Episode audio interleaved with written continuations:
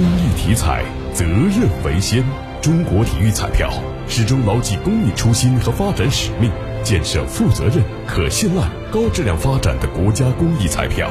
公益体彩，乐善人生。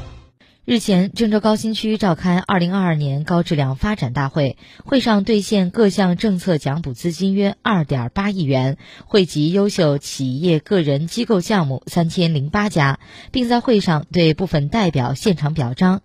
郑州高新区以政府过紧日子，让企业过好日子的精神，克服各种困难，确保兑现落实各级奖补资金，用真金白银推动企业发展。